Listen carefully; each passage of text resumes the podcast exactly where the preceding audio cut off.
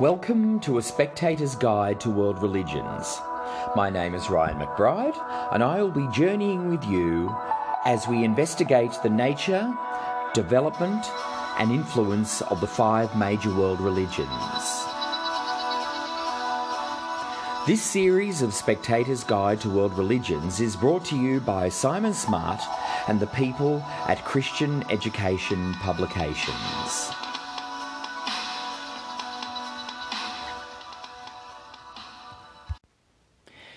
In today's episode, we will meet Nick Gilmore. Nick is a Christian.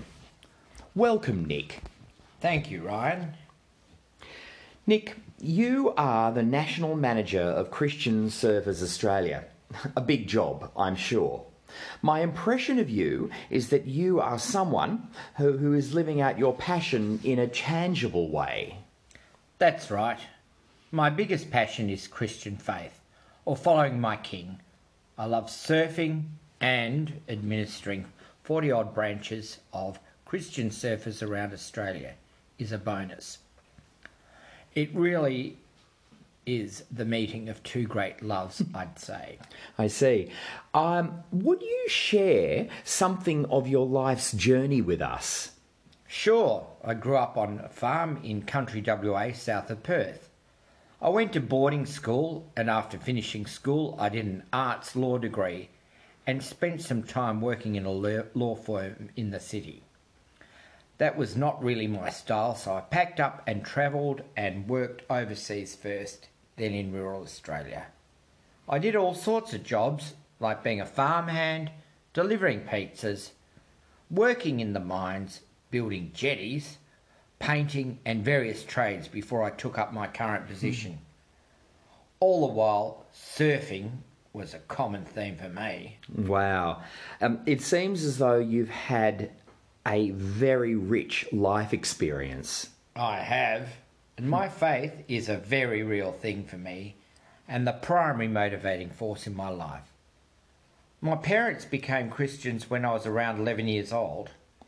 The difference I perceived in their lives had a powerful impression on me.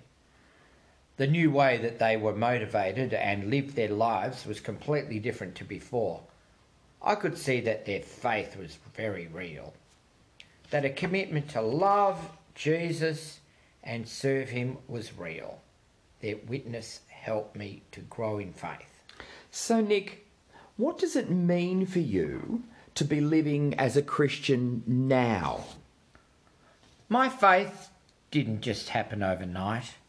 I grew into my faith. Hmm. One of my mates says it is to know God and be known by Him. I describe it as a joy that transcends all our circumstances. It's not determined by the context you're in. It comes from knowing true forgiveness for self selfishness Yeah. And all the other things that separated me from God. Things might be going well or even badly, but the joy that I have is connected to my relationship with God, and it remains a constant regardless of how other things are going. Um, I understand, Nick, that community has been a big part of your Christian experience. How does your relationship with God link to your understanding of the Christian community and indeed other Christians?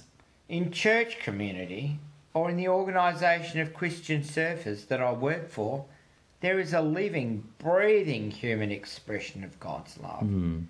It is the fact that this community has its roots in something of eternal consequence.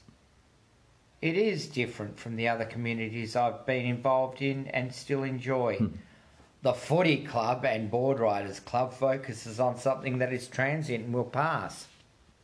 I've had some great times in these communities, but it's just that they can't have the same depth of meaning and significance that the Christian community can. Aha. So, Nick, um, how would you explain your faith? I think the Christian walk is defined by the fact that there is nothing I can do myself to satisfy God. Ah. It's not a matter of me doing something to appease God because He already has done it for me through Jesus when He died on the cross. As a Christian, I don't have to earn brownie points with God, but I want to serve my King in thankfulness for what He's already done for me. So, is this an aspect of what Christians understand as Christian grace that is unique in relation to all the other world religions?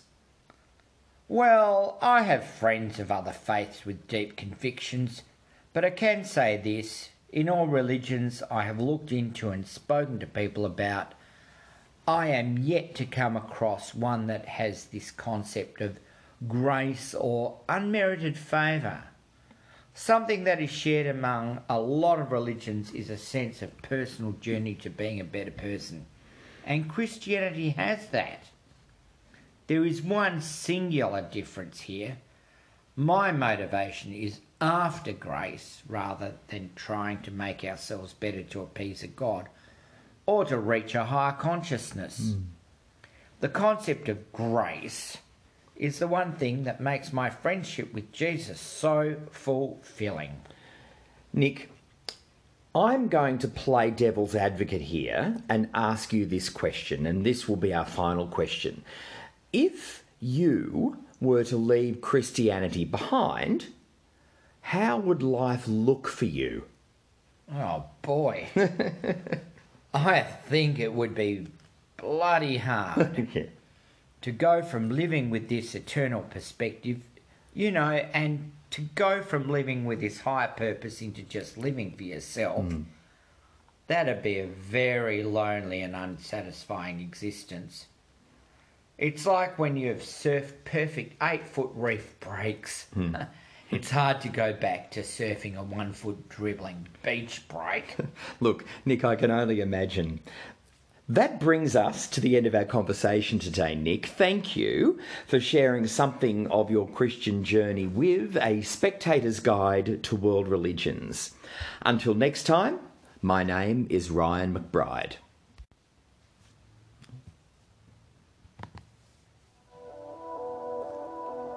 This series of A Spectator's Guide to World Religions is brought to you by Simon Smart and the people at Christian Education Publications.